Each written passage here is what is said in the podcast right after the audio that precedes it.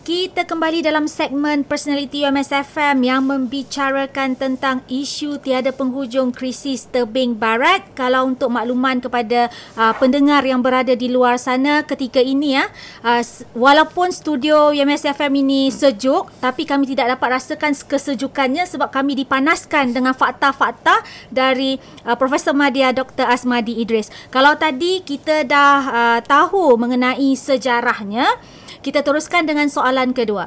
Doktor, apakah faktor-faktor yang menyumbang kepada persengketaan tersebut yang menjadi orang kata mungkin uh, tunjang yang mencetuskan kepada segala persengketaan? Okay, terima kasih. Banyak faktor sebenarnya hmm. kenapa krisis ini uh, berlarutan lah kita kata hmm. sehingga kali ini. Satu isu atau fakta yang kita tidak dapat nafikan dia memang ada unsur agama. Sebab kita memang tahu ketiga-tiga agama ni lahir uh, uh, ataupun berkembangnya di Palestin. Walaupun Islam itu mungkin berkembang di Mekah kan, tapi kiblat pertama orang Islam di uh, di Palestin ya, iaitu Baitul uh, Masjid Aqsa. Jadi dia dia tempat kelahiran agama, agama Yahudi, agama Kristian dan Islam. Jadi konflik yang berkaitan dengan agama ni dalam dalam dalam konteks antarabangsa lah memang agak sukar untuk diselesaikan. Sebab apa? Dia ada overlapping demands issues. Ya. Contohlah kita ambil contoh uh, Masjid Al-Aqsa. Mm-hmm. Masjid Al-Aqsa dan setengah orang pun keliru adakah warna emas itu Masjid Al-Aqsa ataupun yang warna hijau Masjid Al-Aqsa. Sebenarnya mm-hmm. seluruh bumi itu itulah Baitul Muqaddis. Oh. Ha, dan dalam tu ada masjid-masjid. Ada enam tujuh masjid kan? Jadi da, bagi pandangan orang Islam itu tempat suci lah kan? Tempat uh, kiblat pertama dan juga yang yang kuning tu digelar Kubah Sakra. Hmm. tempat Rasulullah SAW dalam dalam perspektif Islam lah. Uh, untuk naik ke langit kan? Hmm. Isra dan Mi'raj. Okey. Tapi bagi orang Yahudi pula tempat tu mereka anggap itulah tempat Haikal Sulaiman ah. uh, kan sudah overlap hmm. uh, tapi bagus bagi saya bagus juga membaca tulisan Imam Hussein dari US yang bertajuk uh, Jerusalem in Al-Quran. Buku ni sudah banyak diterjemahkan lah dan ada e-book di di Google lah. Hmm. di internet boleh cari ya. Sebab sekarang ni uh, Yahudi kan tengah menggali di Masjid Aqsa tu untuk mendak, uh, mencari tapak haikal tu. Sebab mereka sekarang nak merancang menubuhkan uh, tempat peribadatan yang ketiga. Sebab yang pertama kan musnah uh oleh Raja Nebuchad Rebu Nebuchad Nizar tadi, Babylonia. Yang kedua sebenarnya di, di, dihancurkan juga oleh Romawi. Ha? Uh, General Titus. Mm-hmm. Jadi siapa pegang siapa beli jam Titus tu itu adalah sempena nama general yang menghancurkan uh. tempel kedua Yahudi. Okey. Ha? Dahlah saya saya sebut nama dia. ha, tapi itu sejarahnya. Jadi jangan jadi jawapan dalam sejarah orang Islam tidak pernah memecahkan tempat peribadatan Yahudi ya. Mm-hmm. Yang pernah ialah kerajaan Assyria tadi uh, kerajaan Babylonia dan juga kerajaan Rom. Tapi ini Rom pagan. Ah uh, Titus pada tahun 72 selepas Masihi.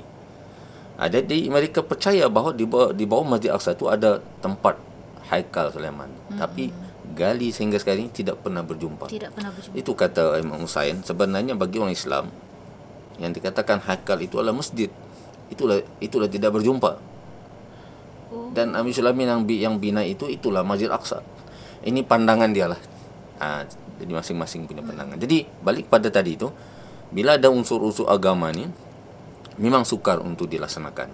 Sebab uh, terkait dengan isu ini, kenapa konflik ini susah diselesaikan dalam perjanjian tadi ialah uh, Palestin jika dapat negara mereka mahu uh, Jerusalem Timur East Jerusalem atau Old Jerusalem itu menjadi ibu negara uh, okay. dan pada masa sama Yahudi pun mahu uh-uh. ah ini ini salah satunya kenapa yang keduanya pula campur tangan kuasa barat lah hmm.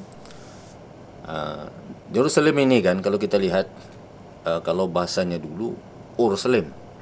Uh, jadi jadi Yerusalem, sekarang Jerusalem. kalau dalam bahasa Arab tu Baitul Muqaddis. Hmm. Ha, tempat suci kan. Ha, ini pun sudah berganti dia punya tuan rumah dia. Kuasa-kuasa besar. Ha, daripada zaman Mesir dulu, zaman Babylonia, zaman Assyria, even uh, raja dari Parsi pun pernah menjajah, menguasai uh, kota Jerusalem ini. Dan raja, bagi Yahudi ya, hmm. ini lagi mungkin satu rahsia, mungkin saya bukan rahsia lah yang saya bukungsi petang ini ialah raja, antara raja yang membawa semula masyarakat Yahudi yang sudah diusir keluar daripada bumi Jerusalem ini ialah Raja Parsi. Hmm. Ha. Jadi dengan kata lain, Persian people ni orang-orang Parsi ni seakan-akan bagi Yahudi penyelamat. Ha? ha itu sejarah lah. Okey, tapi apabila berlaku zaman sekarang ni kuasa-kuasa besar ni menambah isu ini lebih complicated. Ha. Hmm. Okay. Macam saya kata tadi uh, British uh, dia mahu mahu juga Jerusalem, Palestin, lepas tu Amerika pula mengganti dan sebagainya. Hmm. Dan saya pernah juga uh, mengusung apa ni bertanya soalan mengapa Amerika Syarikat mem, ingin sangat membantu uh, Israel sedangkan dalam konteks agama mereka ini berbeza kan? Uh, ini adalah soalan mungkin cepu emas kan? Uh, apakah jawapannya? Uh, tunggu kuliah saya lah mungkin. Tapi satu saja uh, yang saya mungkin boleh kongsikan. Okay. sebenarnya dalam era uh, siapa ingat lagi lah George uh, Bush Junior mm. yang menyerang Saddam Hussein.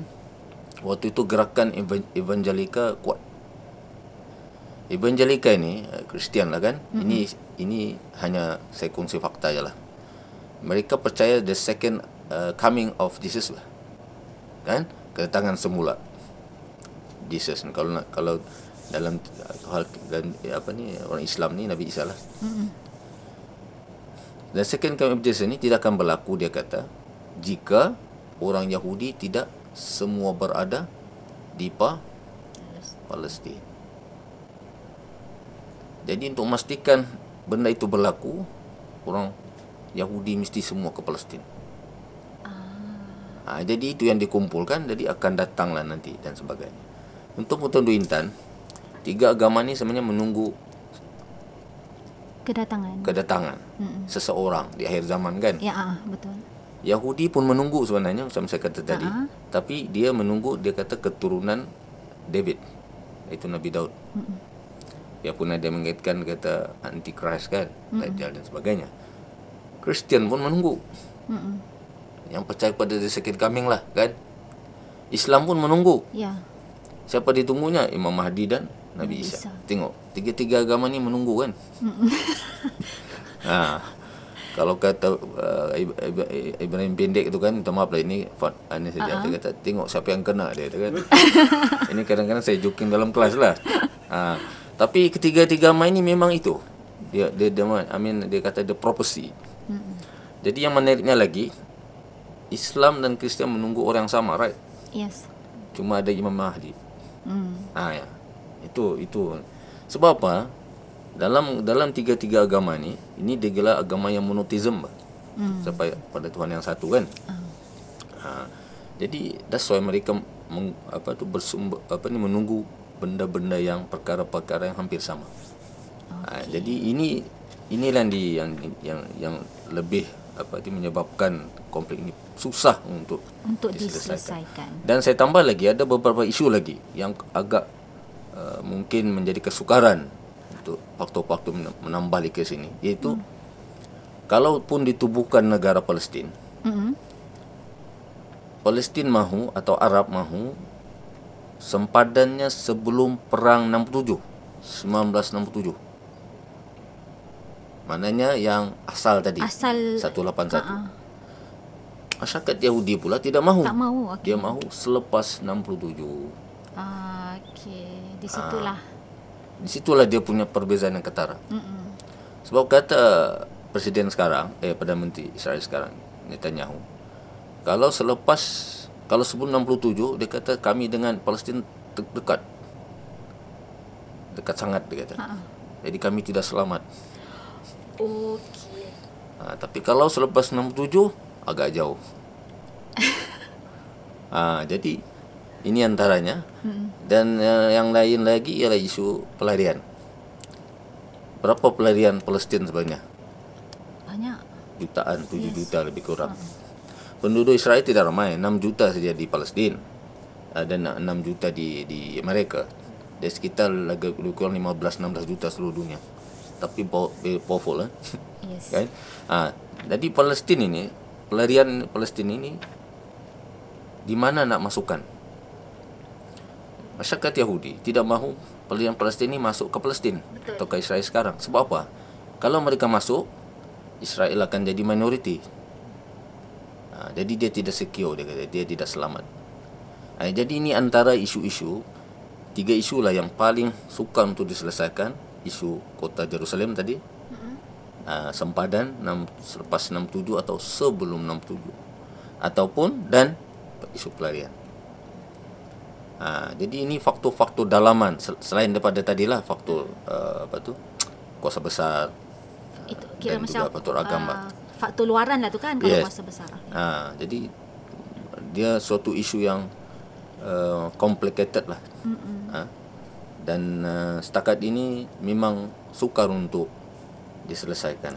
Okey, sebenarnya saya memang ada nak tanya soalan penyelesaian. Hmm. Tapi lepas dah saya rasa macam tiga kali saya dengar frasa sukar untuk diselesaikan. Maksudnya memang tidak wujud penyelesaian yang orang kata penyelesaian yang holistik yang mungkin disebabkan oleh faktor-faktor tertentu yang memungkinkan tiada penyelesaian tu. Memang tidak akan selesailah. Maksudnya memang betul lah isu ni tiada penghujung ni Prof. Saya kalau saya saya bagi tiga perspektif lah. Ah okey. Ha. Sebab saya ni kan saya, saya saya tidak suka lah melihat satu perkara ni muktamad. Hmm. Yang pertama pertama kita kena percaya bahawa dalam dunia ini tidak ada yang kekal lah. Nah, betul. Kan? Jadi di Israel sekarang, even di Israel lah, dia ada satu generasi yang baru. Generasi baru ni apa maksud dia? Ialah gerakan-gerakan civil society. Masyarakat masyarakat civil. Yang masyarakat civil ini mereka sudah nipis dalam konteks uh, ajaran-ajaran lama dan sebagainya apa yang mereka mahu hak sama rata. Jadi dalam biarpun masih kecil peratusannya uh, tapi movement ni makin lama makin growing makin meningkat. Even sebelum serangan Hamas ni negara Israel berada dalam kocak kacir sebab apabila Netanyahu ingin mengubah ah. sistem perundangan. Jadi berlaku mogok besar-besaran. Jadi golongan ini ialah suatu masa dia kata mereka lebih prefer mungkin mm-hmm. saya tidak pasti sebuah kerajaan republik uh. Uh, maknanya mungkin kerajaan Palestin atau Israel dengan dua citizen itu Israel dan Arab, Arab. kedengarannya impossible lah uh. mission impossible uh, tapi gerakan ini ada wujud sudah berdasarkan pada civil society lah uh, sebab yang penting dia kata hak sama rata hidup bersama-sama hmm. uh, memang kedengarannya impossible lah tapi memang ada. Ha. Yang kedua penyelesaian tadi macam itulah. Balik kepada two state apa two state solution itu. Mm-hmm. Walaupun sampai sekarang belum belum selesai. Belum selesai dan belum berhasil. Mm-hmm. Kerana uh, seringkali US veto mm-hmm. dan sebagainya. Tapi kalau Du Intan tanya saya, kenapa saya membawa unsur agama tadi itu? Ya. Itulah the prophecy dia penyelesaian dia. kan? Yeah. Ah, tapi whether itu akan berlaku kita tidak pasti. Yeah. Jadi di sana kita boleh lihat tiga lah. Satu yang the future generation mm-hmm. mungkin ada akan outlook yang berbeza. Ya yeah, betul. Sebab generasi berbeza kan. Uh-uh. Yang yang keduanya yang sekarang lah yang diusahakan two state solution. Mm-hmm. Yang ketiga ni lah the prophecy. Mm. Ah, tapi kita doakan yang baik-baik lah. Ah, betul. Untuk semuanya kan. Mm-hmm. Sebab di sana tu pun kita kena lihat ada juga uh, ni masyarakat ada pelbagai mm-hmm. masyarakat Palestin, mm-hmm. masyarakat dan sebagainya lah. Ha, dan saya rasa pertubuhan bangsa-bangsa bersatu pun walaupun dianggap ialah PBB kan mm-hmm. sering di uh, dikuasai oleh kuasa Bituan Amerika Syarikat. Malah OIC yang orang sering kali jolok-jolokan kan OIC. OIC. Tapi bagi negara Islam itu saja bagi saya platform yang terbaik lah mm-hmm. untuk bersuara, untuk berdialog, even mendesak uh, PBB dan ataupun Amerika untuk mendapatkan satu penyelesaian yang baik. Mm. Ya, sebab uh, apa ni negara-negara Islam pun sekarang bukan bersatu. Mm. kan uh, Yaman berperang dengan uh, Arab Saudi di Yaman Irak Iran pun pernah berperang dan sebagainya malah dalam politik dalaman Islam pun sekarang macam-macam terjadi. Macam-macam terjadi. Ha, jadi OIC itu ada satu platform yang baik untuk mencapai satu mungkin uh, tindakan yang berkesan. Dan bagi saya uh, konflik Israel Palestin ini pula apa yang really matters untuk kita bagi saya lah kan ialah kita kita mesti mendapat satu manfaat bah. pengajaran Pengajaran. pengajaran apa yang kita yang kita yang kita dapat belajar daripada konflik ini itu yang penting ha? Sambil kita berdoa berharap supaya dapat satu penyelesaian yang baik lah untuk kedua-duanya InsyaAllah. ya Okey, terima kasih Dr. Asmadi. Kita berehat seketika sambil berhibur dengan lagu-lagu susunan Fitri.